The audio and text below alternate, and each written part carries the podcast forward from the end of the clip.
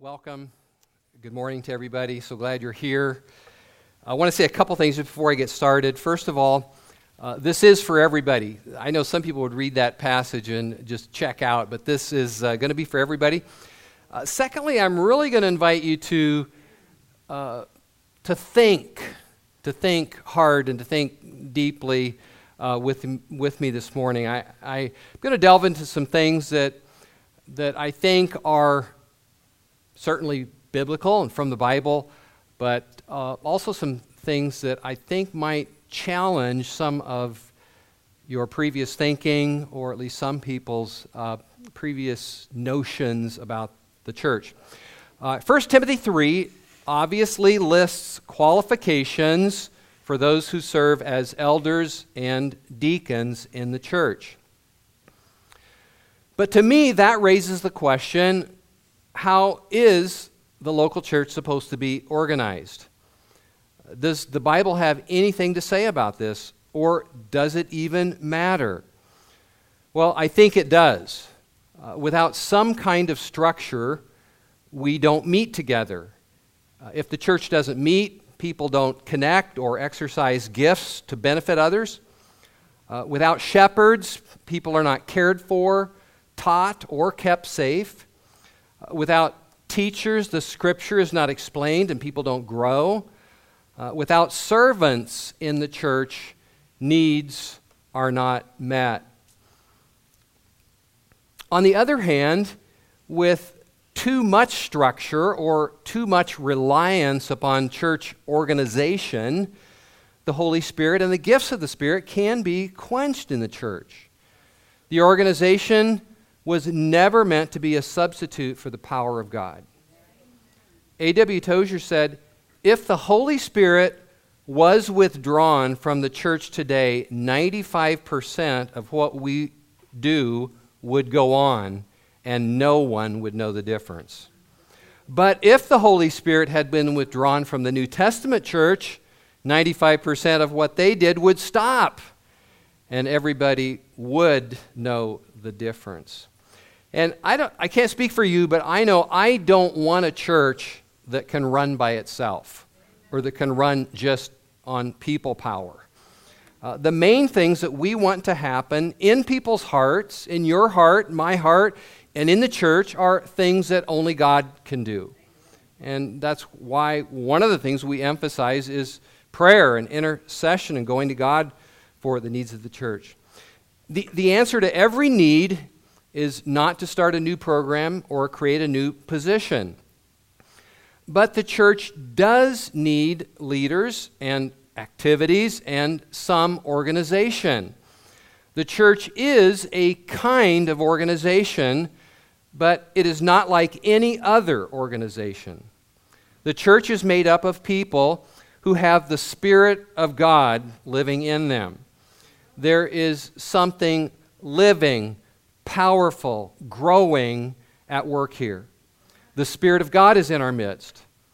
That reality is the, is the very essence of the church or what the church is to be. Paul said, You are being built together into a dwelling place for God's Spirit.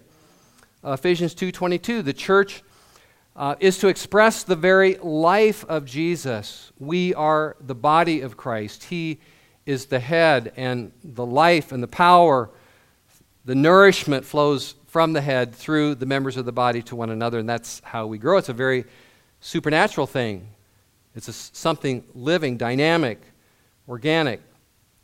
Human organizations harness human wisdom and human energy to get things done that humans want to happen. But the church is watching over something that God created and something God is doing. That is completely different. So, Paul said that we are like farmers planting seeds and watering a field. God is the one who gives the life, and He is the one who causes the growth. And that's why church leaders are shepherds, not CEOs or generals or kings or whatever. And deacons are there to serve, not to control. So someone might ask, and why do we even need any church order or leadership? Why do we need order or leadership or structure, whatever, in the church? Uh, why not just let people get together for coffee and call it good and have a little fellowship in the Spirit? And some people actually do, do think that. They are just done with any kind of organized church. But God not only gave the church his spirit and his gifts, he gave, he gave men to, ex, to uh, oversee the church, and he set up offices for the church. So the church needs elders or shepherds to shepherd the church and deacons to serve the church. And God revealed those truths, God revealed these truths along with the other great truths of our salvation. So, we need to know justification by faith in Romans. We need to know freedom in Christ in Galatians, completeness in Christ in Colossians. We need to, we need to know the gifts of the Spirit in Corinthians, but we also need the structure and leadership of the church found in Timothy and Titus. Yet, the structure that we do find in the New Testament is not highly complex it's not smothering or domineering. We don't find layers and layers of power and positions. In fact, the only two offices that we do find, at least in the local church, are elders and deacons. So we have the chief shepherd, who is Jesus, and then local church shepherds and servants or deacons. And that is the church, at least as far as structure goes that's revealed in the New Testament.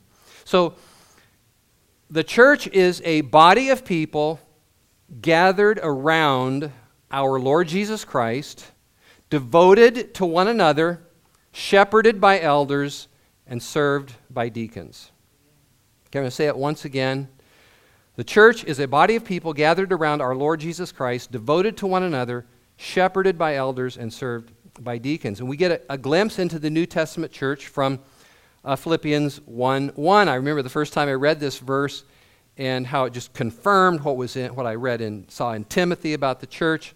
Paul wrote to all the saints in Christ Jesus who are at Philippi with the overseers and deacons.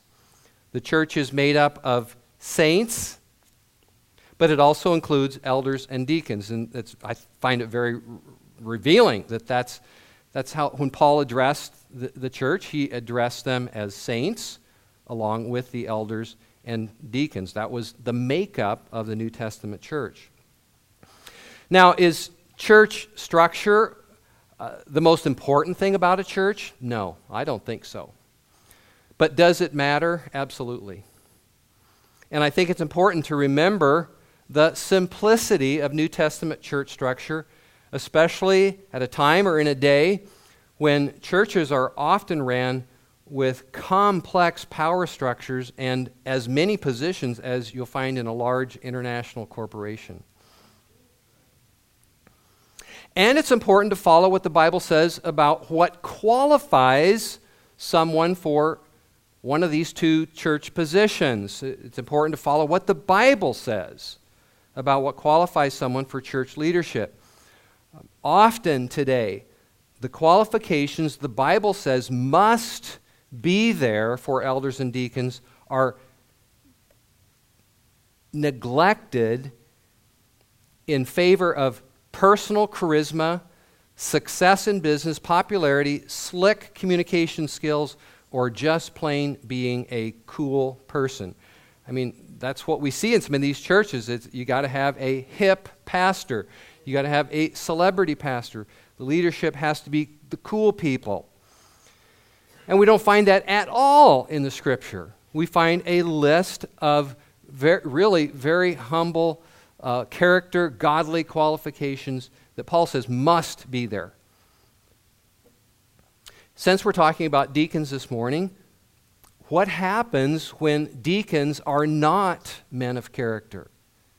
Instead of serving the church, they might seek to dictate or dominate to the church. They might misuse the church funds or they might mistreat people or abuse people or neglect needs, or they may play one group of people in the church against another group of people and start division. All those kind of things can happen when deacons are not men of character, as Paul spells out here. You know, the church I grew up in, uh, the deacon board ran the church. And in my opinion, or at least from my perspective, they, they ran it with an iron fist. Uh, I mean, there were no elders in my church. There was just a single pastor who ser- served under the deacons. And if he didn't do what they wanted, they fired him and called somebody else as a pastor. And that's really not the kind of church structure that we find in the New Testament. And not to make this about my own personal experience, but mostly I remember, when I think back, I mostly remember deacons in the church I grew up in frowning on the things that the youth wanted to do in the church. But the New Testament says deacons are to be good and godly, spirit filled men who lay down their lives in service for the church family. So, why does Paul even give these qualifications for elders and deacons? I mean, I, th- I think when you, you come to 1 Timothy 3, you could, you could read this chapter and kind of say, okay, yeah, that makes sense. You know, people uh, should have good character and so forth, and just kind of blow right by it and move on. But it seems pretty obvious that there is a reason for Paul addressing these things and why he says elders must be like this and deacons must be like this. It seems pretty obvious that deacons, like elders, were appointed or recognized in the church. And they had to pass a certain evaluation in order to serve in that capacity. In other words, deacons were a part of New Testament church order. So, what are deacons anyway? Uh, the word deacon simply means servant. And really, in, in the very word deacon, it tells us pretty much all that we need to know about what deacons are. They serve. Uh, elders shepherd, oversee, deacons serve. There's no limitation to how they may serve. In Acts 6, which was the passage, the scripture that I, I had Andy read, and uh, it doesn't say that those men, those seven men were appointed there, were, were called deacons, uh, but many people, many commentators, Bible teachers feel that that's a, uh, either, the, either the first example of deacons or kind of a, a prototype of, of what deacons were to be like and how they were to serve. In Acts 6, men were appointed to help distribute food. There was kind of this feeding crisis, uh, food crisis, food shortage going on, and uh, there was some sort of program set up to help uh, distribute, pass out, pass out food. Some people were getting neglected, and the apostles were getting drawn into this, and they said, hey, this really isn't a good thing for us to spend all of our time with. We need to appoint some men who can, who can serve who can help with, with this. So, deacons can really do anything that helps serve the church. They can meet any pressing need within the church, uh, for example, helping with uh, church building, uh, serving the Lord's Supper, pick, picking up supplies, distributing gifts to those with financial needs, and really just any kind of thing, very small or maybe very big, that the church needs to have done. Uh, from Acts 6, we see that the men were appointed to serve specifically to help bring some kind of relief uh, to the burden that was on the apostles. And so I think by way of application, uh, deacons certainly do anything to help serve the church family, but also they serve in a way that helps free up the, the uh, elders, the overseers, the shepherds to teach, pray, and to shepherd people. So, what qualifies someone to, to be a deacon? Well, they are to be men of character, just as elders. Uh, the one notable difference is that elders must be able to teach. Uh, Paul mentions this in 1 Timothy 3 and also in first in uh, excuse me in Titus 1 9 which says elders must be able both to exhort in sound doctrine and to refute those who contradict.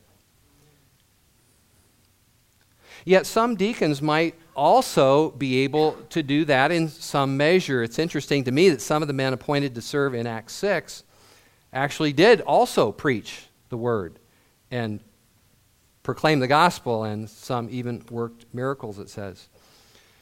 The men appointed in, to serve in Acts 6 were to be men full of the Holy Spirit and wisdom. Uh, the emphasis in 1 Timothy 3 is character. Uh, but character should never be understood as simply being a nice person. Character, Christian character, is always the outflow or the overflow of the wor- inner, inward work of the Holy Spirit in a man's life or a person's life. And it is every bit as important to be filled with the Spirit for any man or woman in the church as it is for, for example, for a man to be a good manager of his, of his own household or to be faithful in money matters, etc. But nevertheless, there is great wisdom in requiring elders and deacons to be men of high character. Uh, anyone can claim to have a secret or inner spiritual experience or vision or prophecy, and I'm all for that. But these alone don't qualify for office in the church because godly character is the more certain proof that a person is led by the Spirit. So, the qualities that Paul lists are things that all believers should pursue. I mean, these, these, are, these are things that uh, apply to all of us, and, and, a couple of them certainly more specifically uh, to men, husbands, fathers. But in, in a general sense, this, this uh, appeal or this emphasis on godly character and godly living is something that is really the aim of every single one of us the, the, the thing that every single one of us should be passionate about. The difference here is that some can be more on their way toward those things. El, uh, Paul says elders and deacons must already be fairly consistently exhibiting these things. They're not perfect men, but they're showing these qualities in a consistent manner in their life. So, first, um, Think about these things as we go through them. First, deacons must be dignified. If you remember in chapter 2 of 1 Timothy, Paul urged prayer for what reason?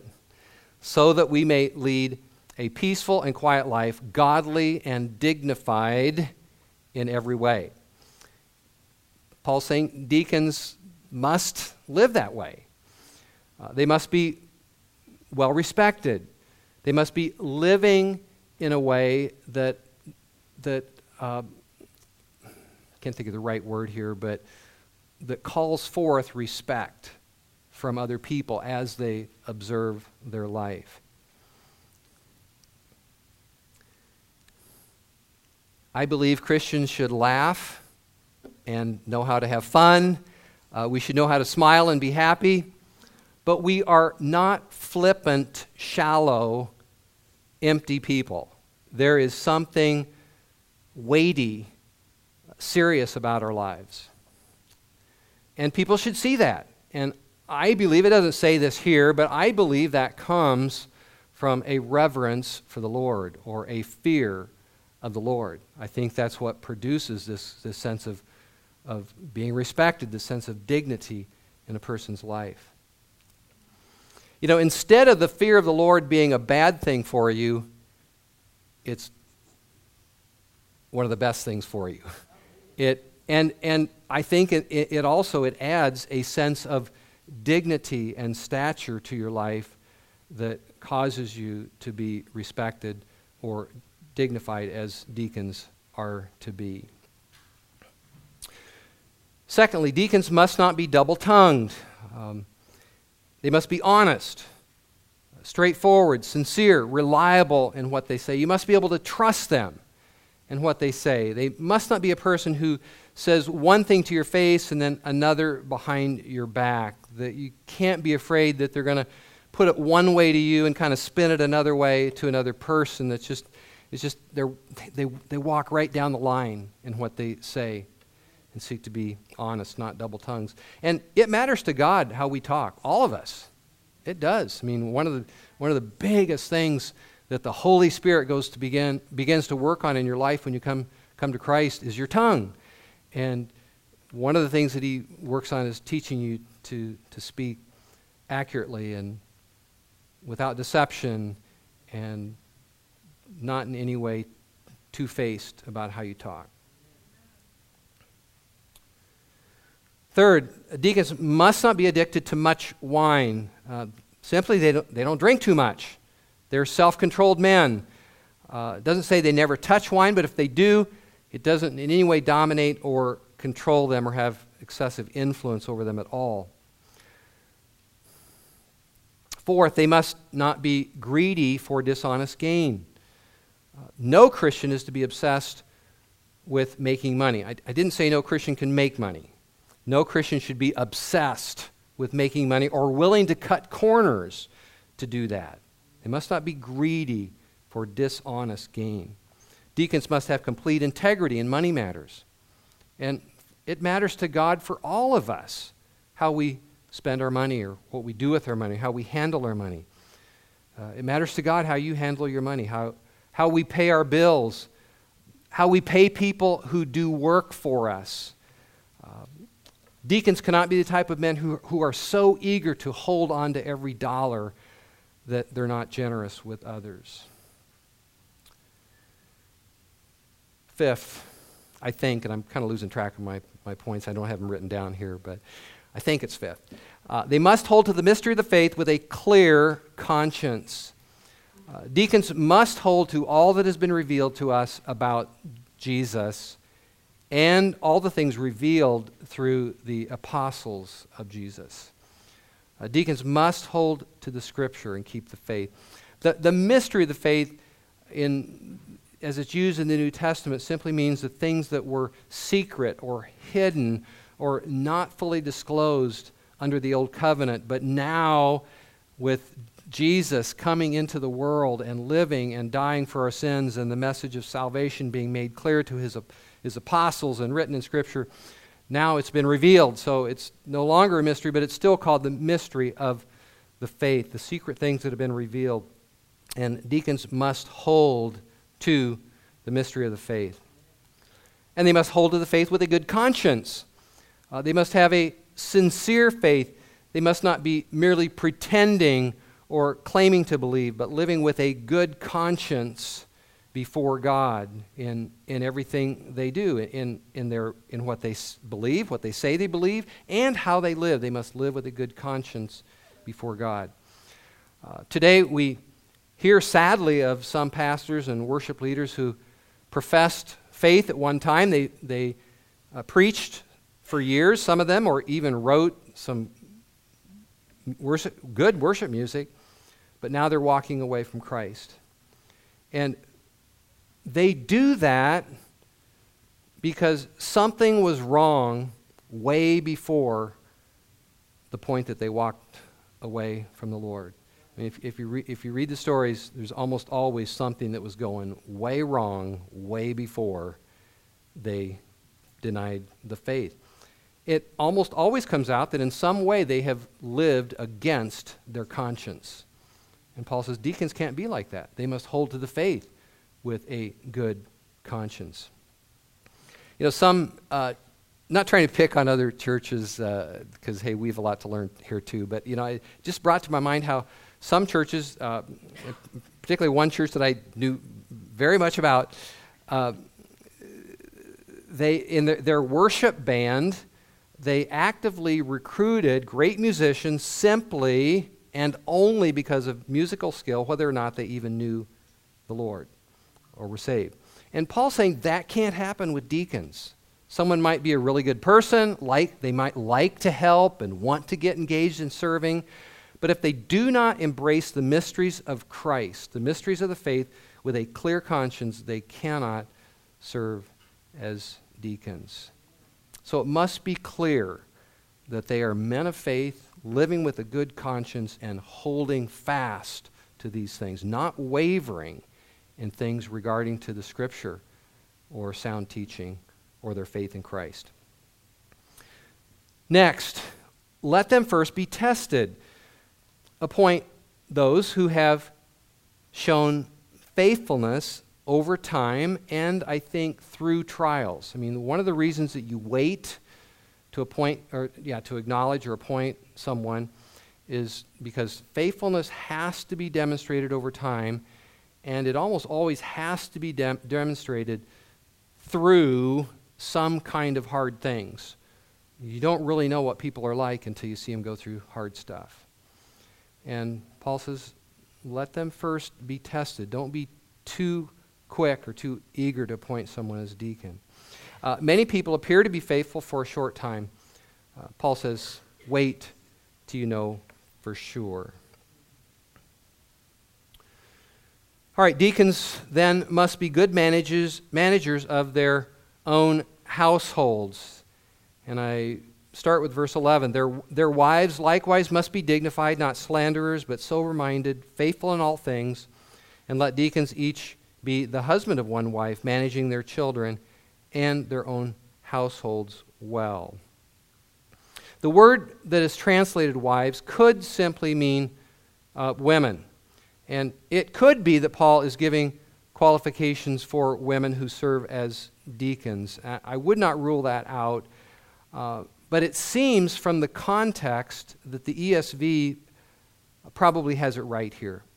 If so, Paul is saying the wives of those who hold any position in the church, specifically deacons, the wives of those who hold any position in the church, should also be dignified. They should not be known as gossips or slanderers. They should be faithful to the Lord also, along with their, their husbands. So I think what Paul is saying here, you know, deacons, those who serve, are to be men of high quality, and likewise their wives are also to be that way, along with their husbands. I have seen situations where a man could perhaps have been appointed a deacon, but uh, his wife uh, could have also been a danger to the church, and it's better not to appoint someone in that situation. So, if a deacon is married, he must be faithful to his wife. Josh addressed this last sun- Sunday. He must be a one woman sort of man. If single, he must be pure in relationships with other women. Uh, deacons must manage their children and their own households well. Uh, interesting, they must manage their children, and then he kind of opens that up to really to manage their, their own household. They, they must manage the whole thing well. Uh, an out- outsider must be able to look at this person and say, you know, he, he does a really good job of looking after his family. His wife should be loved and nourished. Uh, his children uh, should be growing and thriving, not perfect, but growing, thriving, well cared for. They should be disciplined, uh, but not provoked to anger by excessive strictness. He's to be a good manager of his whole of his household. Uh, there should be, I, I think, this may be perhaps my own personal conviction, but there should be a sense of, of happiness and well-being in the home. And one of the things that I have always thought about, the ideal Christian home, I really think is described in Psalm 128:3, which says, Your wife will be like a fruitful vine flourishing within your house, and your children like olive plants sitting around your table. Uh, that's our goal, men, husbands, fathers. Uh, we're to, to, to manage, to tend to our own households well so that our wives are flourishing uh, like a fruitful vine, and our children are like these green olive plants sitting around the table, do, doing well. Yeah, not perfectly, but we're to be, we're to, to be known as good managers of our homes. And then Paul wraps up verse 13 For those who serve well as deacons gain a good standing for themselves and also a great confidence in the faith that is in Christ Jesus. I don't know if you remember how Paul started out this chapter, but he was appealing to men and he said, uh, you know, if any, if any one of you desires to be an overseer, what does he say about that? He says, it's a good thing that you desire to do. And I, I think in some way he's, he's communicating that same thing for deacons. Uh, he's saying, hey, man, those, those who serve well as deacons, it, you gain a, a, good standing, or uh, uh, I think New American Standard says high standing, and a great confidence in the faith in Christ Jesus. So Paul's saying it's a good thing to be a deacon. It has reward, and men should aspire to this. Contrary to much thinking today, Paul had a high view of serving as a deacon. And one thing I, looking back, I feel like I have failed at and I want to go do better at is to fully communicate to those who we appoint as deacons the, the gravity, the honor, and the potential reward for serving well as deacons. You know, in much of our church culture, uh, serving as a deacon has been uh, seen as little more than serving a term on a school board or taking on a part time job or just kind of a, sideline hobby or interest. Uh, it's often seen as no big deal to be a deacon, to serve as a deacon, uh, or to walk away from being a deacon. And I don't think Paul saw the church offices that way at all. Uh, these were weighty positions requiring sober and sacrificial service. And because of that, they had the potential of great reward and honor for those who served well. Now, I don't mean to make that too heavy. I hope you get the perspective that I'm trying to present. But, but Paul does present this as, as an important thing. There's serious qualifications, it has potential of great reward.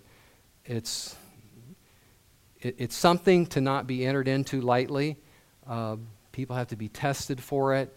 And so, someone who serves as a deacon, it's, it's, it's no, no, no small thing. And I deeply appreciate the men who serve as deacons in this church family. Amen? So, Paul said that those who serve well bring it brings a, a high standing, a, a, good standing, or high standing, or some trans, uh, uh, translations say excellent standing. I think this refers to a future position in the life to come. I think Paul is pointing, looking ahead to high standing uh, in terms of the life to come. Remember, Jesus said, Well done, good servant. Because you have been faithful in a very little, you shall have authority over 10 cities. And part of my reason for saying that is most of our rewards will be handed out when the Lord returns. And we can get really mixed up trying to, trying to find all of our rewards right now. And those who serve as deacons or elders, you got to remember. You got to remember. The reward comes at the resurrection of the righteous. It comes when Christ returns. Peter reminded church elders, he said, When the chief shepherd appears, you will receive the unfading crown of glory. And that's true for deacons. It's actually true for all of us. And all, for all of the work and service and labor that we seek to do to please and honor and serve the Lord and, and his people. And then Paul said, serving well as a deacon also leads to great confidence in the faith. Here's what I think this means we can devote our lives to things that give us confidence in God. We can devote our lives to things that give us confidence in the faith and confidence before God. John said, if we abide in love, we abide in God. And what does he, what does he say will happen if we do that? If we abide in love and abide in God, he says, we will have confidence in the day of judgment. That's 1 John 4, 16 and 17, kind of my paraphrase of it, but nevertheless, it's 1 John 4, 16 and 17. When you and I devote ourselves to things that God wants, that gives us confidence before God. Uh, there's another place in 1 John where John addresses, says, you know, little children, abide in him so that we do, so that we'll not shrink back the day of his appearing. So we have, we have this confidence and faith as, as we seek to give our lives over to the things that we know please the Lord. So deacons or any believer who lives in loving service to others will, will have this increased confidence in the faith, or confidence before God.